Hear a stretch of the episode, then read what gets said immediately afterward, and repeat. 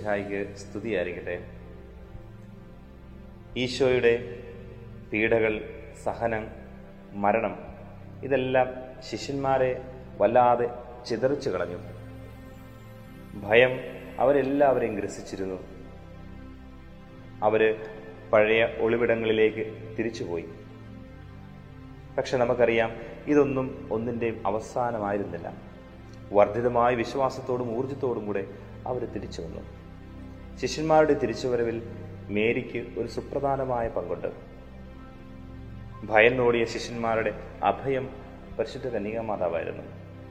ചിതറിപ്പോയ ശിഷ്യന്മാരെ ഒന്നിച്ചു ചേർത്ത സുപ്രധാന കണ്ണി പരിശുദ്ധ കന്യകാമാതാവായിരുന്നു.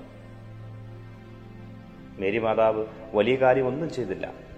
പക്ഷെ ഒരു കാര്യം ചെയ്തു ഒരമ്മയുടെ ഉത്തരവാദിത്വം നിറവേറ്റി.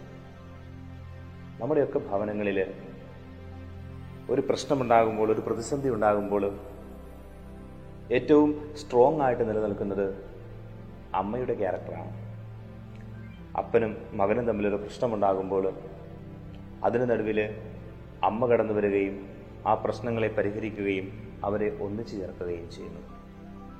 അല്ലെങ്കിൽ ഇപ്രകാരം ഒരമ്മയുടെ ഉത്തരവാദിത്വം ചെയ്യുന്ന എല്ലാവരിലും ഒരു മേരി മനസ്സുണ്ട് ഒരു അമ്മ മനസ്സുണ്ട്.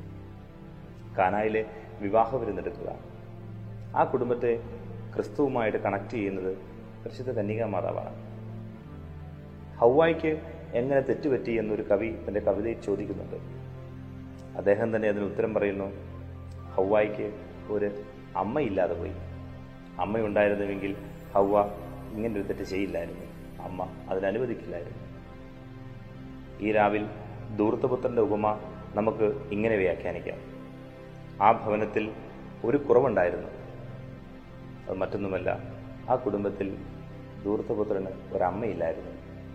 ആ ഭവനത്തിൽ ഒരു അമ്മ ഉണ്ടായിരുന്നുവെങ്കിൽ ഈ ഇളയ മകൻ പിതാവിനെയും ജ്യേഷ്ഠനെയും വിട്ട് ഓടിപ്പോവില്ല. അമ്മ അതിന് സമ്മതിക്കില്ലായിരുന്നു. അപ്പോൾ ഇതാണ് പ്രധാനപ്പെട്ടത്. മേരി കണക്കെ ഒരമ്മ മനസ്സ് സ്വന്തമാക്കുക. സ്വർഗത്തിലെ ആ അമ്മയെയും ഭൂമിയിലെ എല്ലാ അമ്മമാരെയും മനസ്സ പ്രണമിക്കുന്നു. ആമേ